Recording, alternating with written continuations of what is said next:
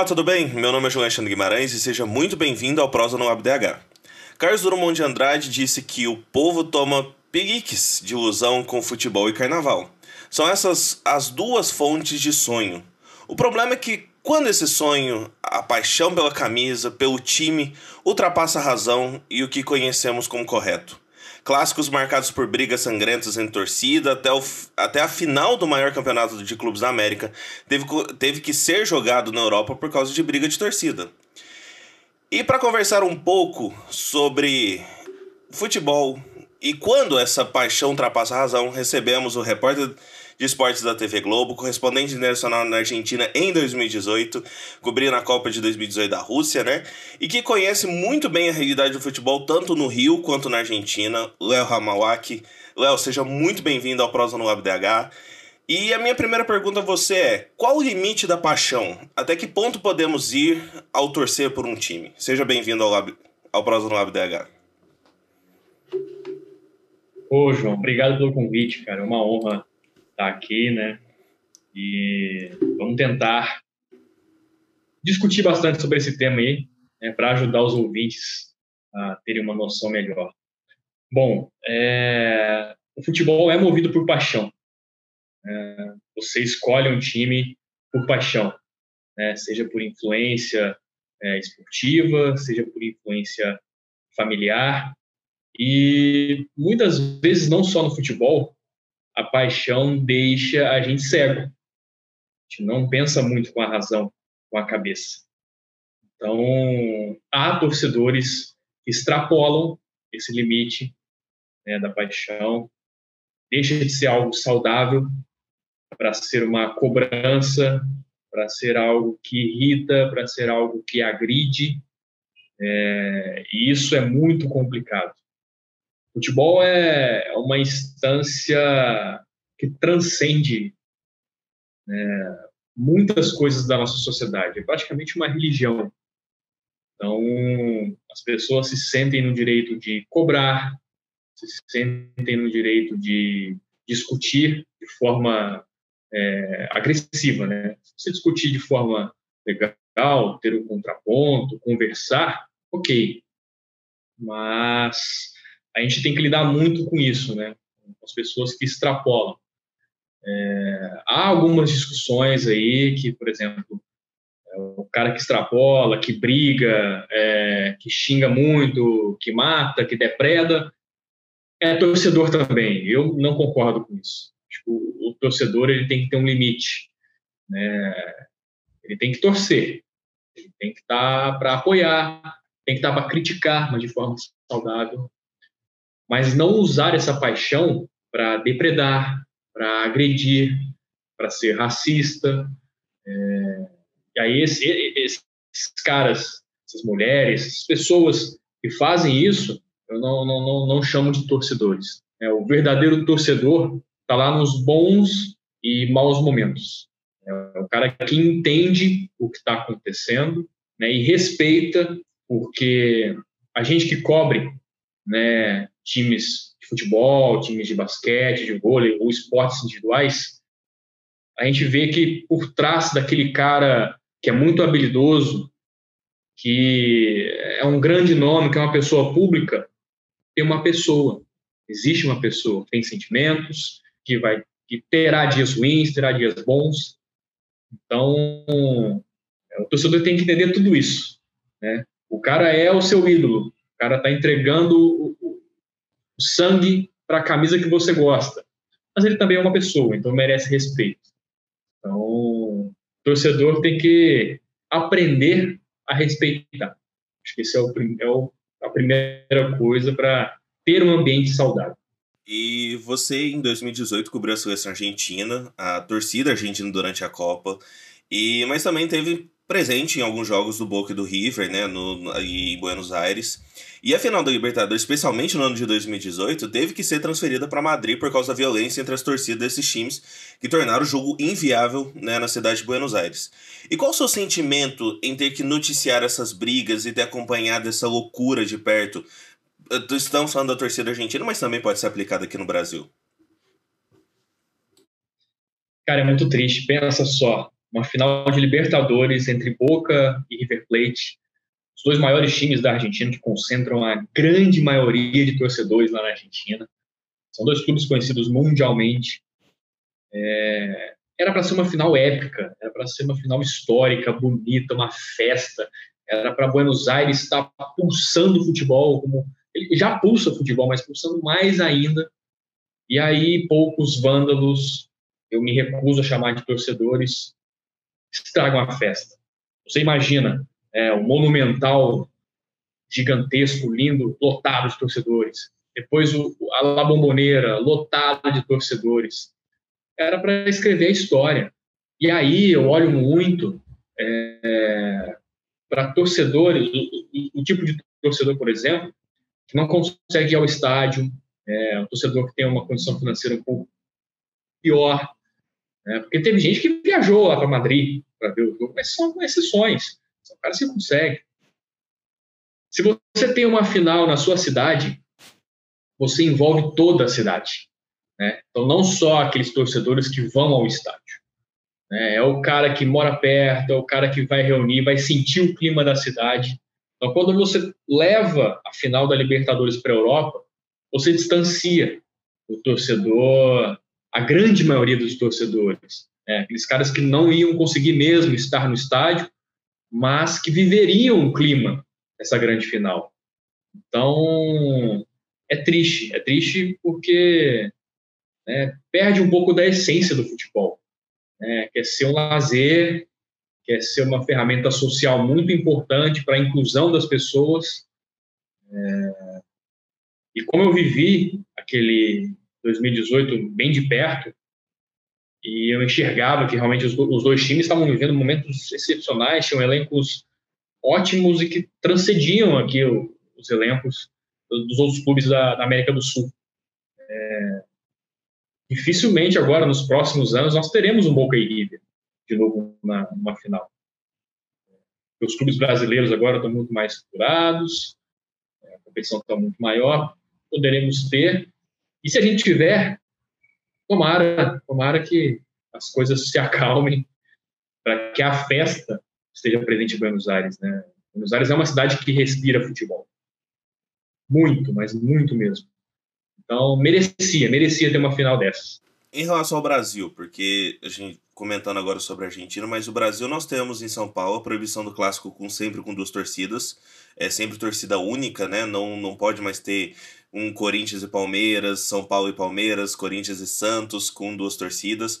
No Rio de Janeiro existe notícia sempre que tem clássico de briga entre torcidas. É, até assim, longe do estádio a gente vê essas notícias de, de briga de torcida. E qual a sua opinião sobre esses confrontos entre torcida? Podemos um dia ter a solução? Ou realmente dependeremos sempre do Ministério Público, da Justiça, para fazer essas proibições, para a gente não ter esses casos de violência?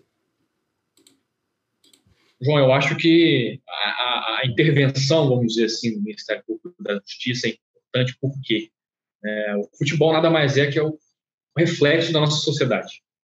A sociedade é, é intolerante, é, é racista, é homofóbica, é xenofóbica. Então, assim, é, hoje, hoje eu não enxergo mais a curto prazo e a médio, talvez, é, de novo, um, um Morumbi 50-50, um, uma Arena Corinthians 50-50, um Allianz Parque, um Maracanã, um São Januário. Um, é impossível você pensar hoje torcedores do Flamengo em São Januário, porque está enraizado nisso ainda, na nossa cultura, de que nós somos é, adversários, sabe? A, a gente vai ter um vencedor lá. É um jogo, gente. Tem que ganhar. Um tem que ganhar, o outro tem que perder. Muita gente não entende isso. É, olha o cara que está com a outra camisa como inimigo. É, isso vem, cara, para mim, isso vem da nossa sociedade, isso vem da nossa criação, as nossas raízes. Né? Então, eu acho que uma torcida, ter duas torcidas de novo nos estádios, somente em clássicos, né? Está falando, é, só será possível com uma mudança radical na nossa sociedade. tem que mudar a nossa sociedade. Eu, de verdade, a nossa geração, assim, que nasceu agora, né, tem ali 30 anos e, e que está vindo, quem está tá vindo agora, né, 20, pouco, 10 anos de idade, os mais novos, é, eles entendam, né, que é, que é necessário fazer essa mudança.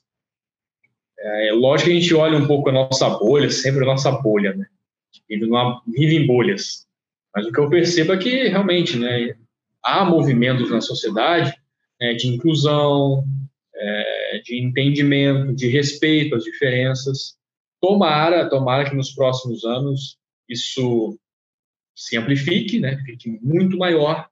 E aí, só depois disso, a gente pode repensar ter aí um Flamengo e Vasco, Corinthians e Palmeiras, um Inter e Grêmio com 50-50. É lógico, terá briga, isso aí, isso aí a gente não vai erradicar, mas que a, imensa maioria apoie isso e, e torça de fato. Então, até lá é necessária essa, essa intervenção da justiça, esse entendimento, porque, inclusive, por exemplo, teve agora o último clássico carioca aqui, Vasco e Flamengo, né, sem público e tal, tudo. Teve uma briga generalizada aqui num bairro, num bairro, aqui num condomínio aqui da Zona Oeste do Rio de Janeiro, na Taquara. Os caras assistindo, né, na tele, pela televisão, aí se encontraram lá resolveram brigar, né? Pra quê? Né? Eu acho que assim, é muito, é, é muito difícil e aí é triste você perceber isso, sabe? Quantas pessoas não respeitam o outro? Olham como inimigos. Vamos ver, tomara que daqui a um tempo ali a nossa sociedade evolua e aí o futebol possa acompanhar isso. Vocês, como jornalistas, é, narradores que levam emoção no rádio, nos portais digitais, na TV, hoje, né, multiplataforma que, que vocês convivem diariamente, com torcedores reclamando. E principalmente ofendendo vocês nos comentários nas redes sociais. É, até todo mundo brinca que a diversão hoje é você ler os comentários das notícias, porque tem coisas totalmente sem noção. E principalmente ofendendo a honra e imagem de vocês, jornalistas, por algum comentário, alguma notícia que eles entenderam como ofensa ao time deles. Então, uma crítica do, do como foi o jogo, uma crítica de um jogador, e eles levam isso pro pessoal e criticam você como é, repórter, como uma pessoa que está passando uma informação, achando que está criticando ou desmerecendo o time dele. E como vocês, jornalistas, reagem a esse tipo de violência? Porque hoje acaba sendo constante, né? Cara, é, essa é uma questão muito complicada, porque assim, é, a imensa maioria dos jornalistas que trabalham com esporte amam esporte.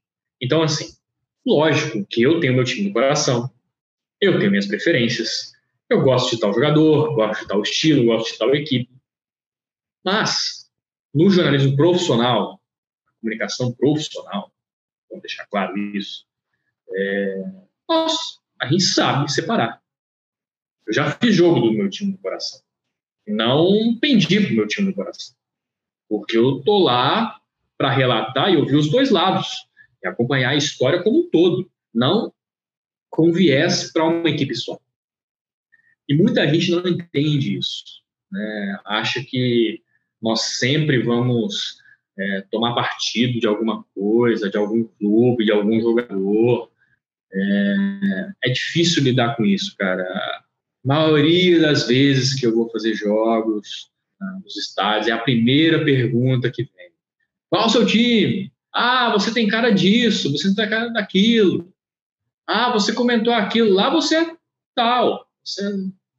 Tem colegas nossos aqui que eu chego a, a dar risada, porque eu, eu, eu, sei, eu sei de, de, colegas flamenguistas e a maioria das pessoas acha que o cara é vascaíno.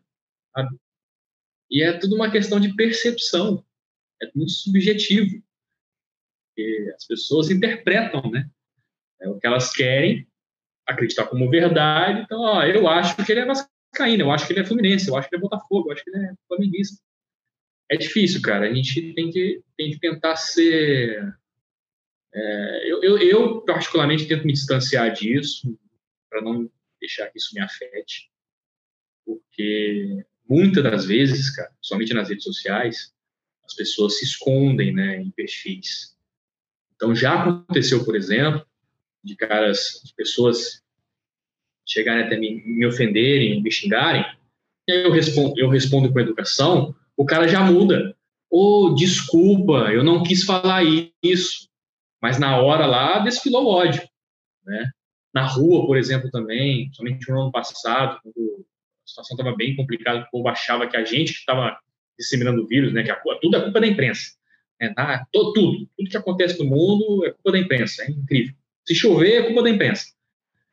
Então, teve um episódio, cara, tava lá em Copacabana, um senhor ali chegou, começou a me xingar, mas xingar a mim, né? Xingar a minha mãe, a minha honra, a mim, enquanto eu estava trabalhando. Eu virei para o senhor e falei: desculpa, o senhor pode repetir?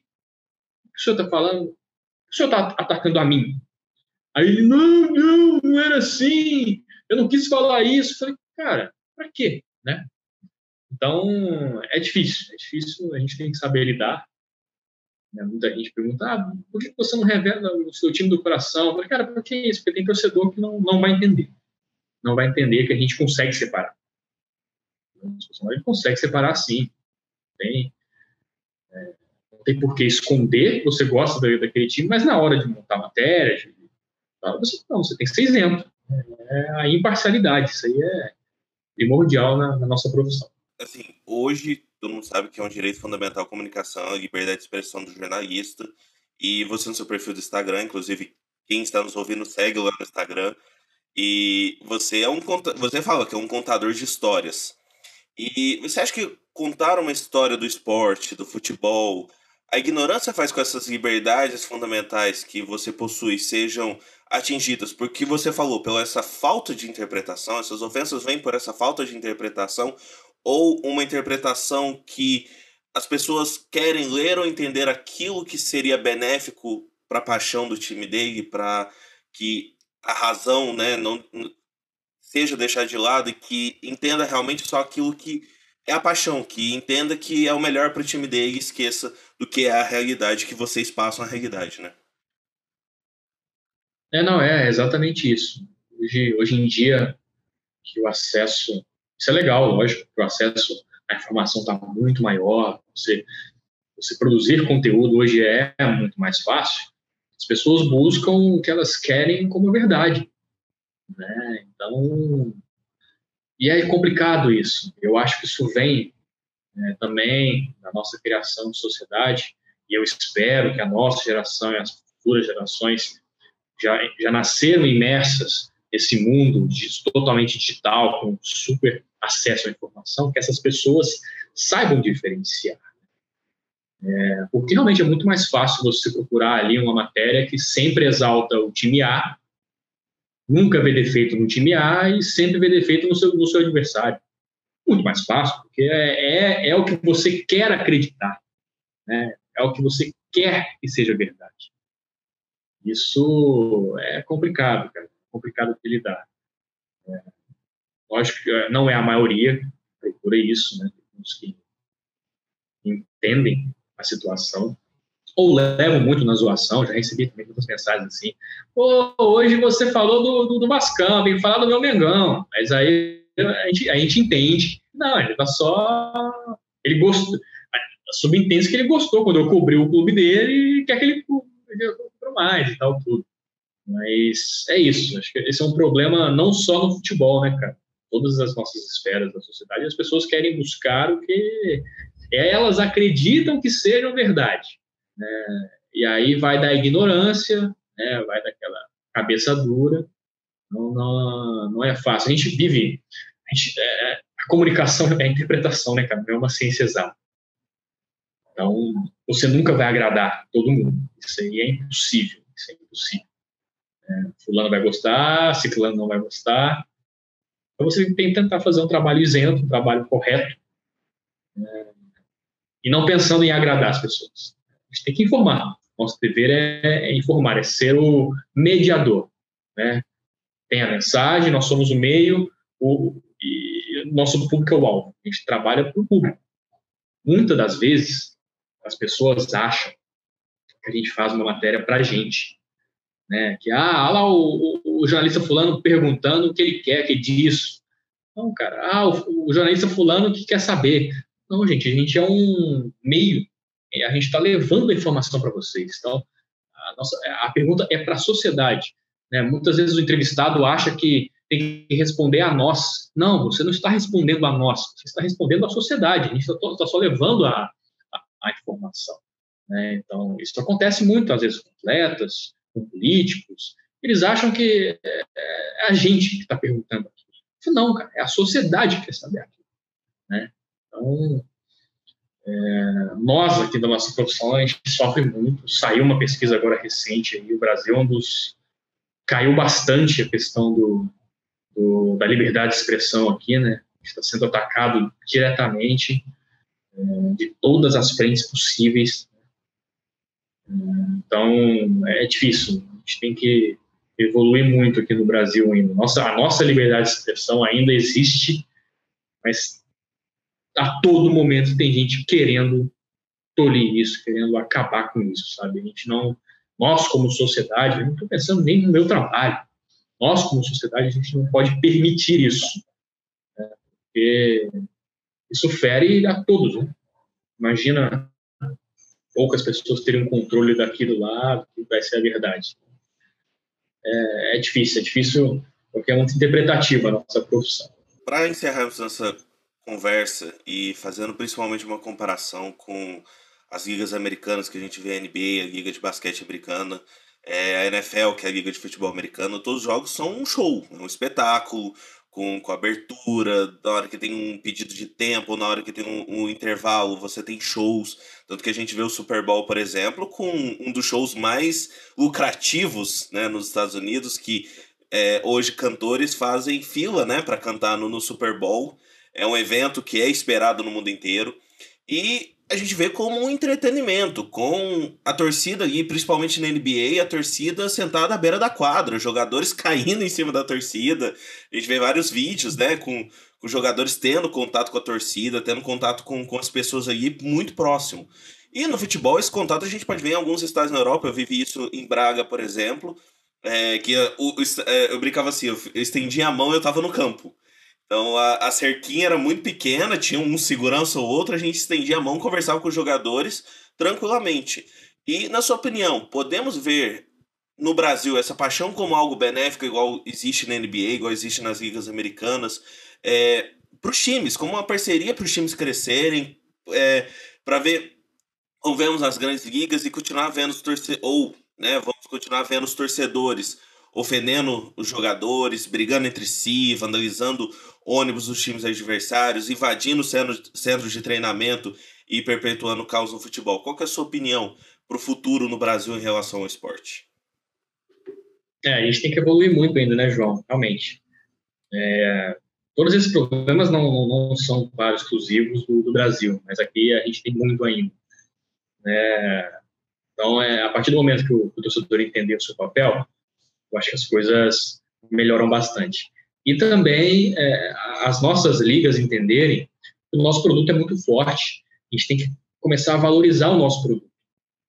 É, o Campeonato Brasileiro de Futebol, seja o NBB no basquete, a Superliga, que é, cara, a Superliga de vôlei é um, é um dos melhores campeonatos do mundo. Grandes jogadores querem jogar aqui, né, do exterior, porque é, é, um, é um campeonato super competitivo. O Brasil é uma referência no vôlei, por exemplo. Só que a gente não explora isso, acho que de uma maneira correta. É, faz parte do show, a gente tem que assumir que o esporte, ele é sim jornalismo, tem o lado do jornalismo. Mas nós temos que assumir esse lado do entretenimento. Muito, porque é um entretenimento. É saudável, é um lazer, é para arrancar alegrias também, é, para deixar o dia melhor. Então, se você faz um acabamento muito melhor do produto, você vende mais, você ganha mais patrocinadores, você então aumenta o investimento, isso não só no profissional, mas na base. Com investimento na base, você melhora a qualidade dos seus jogadores, e aí vira, cara, uma bola de neve. Né? Você não para de crescer, não há como parar de crescer se tivesse esse planejamento. Então, falta ainda no Brasil esse entendimento.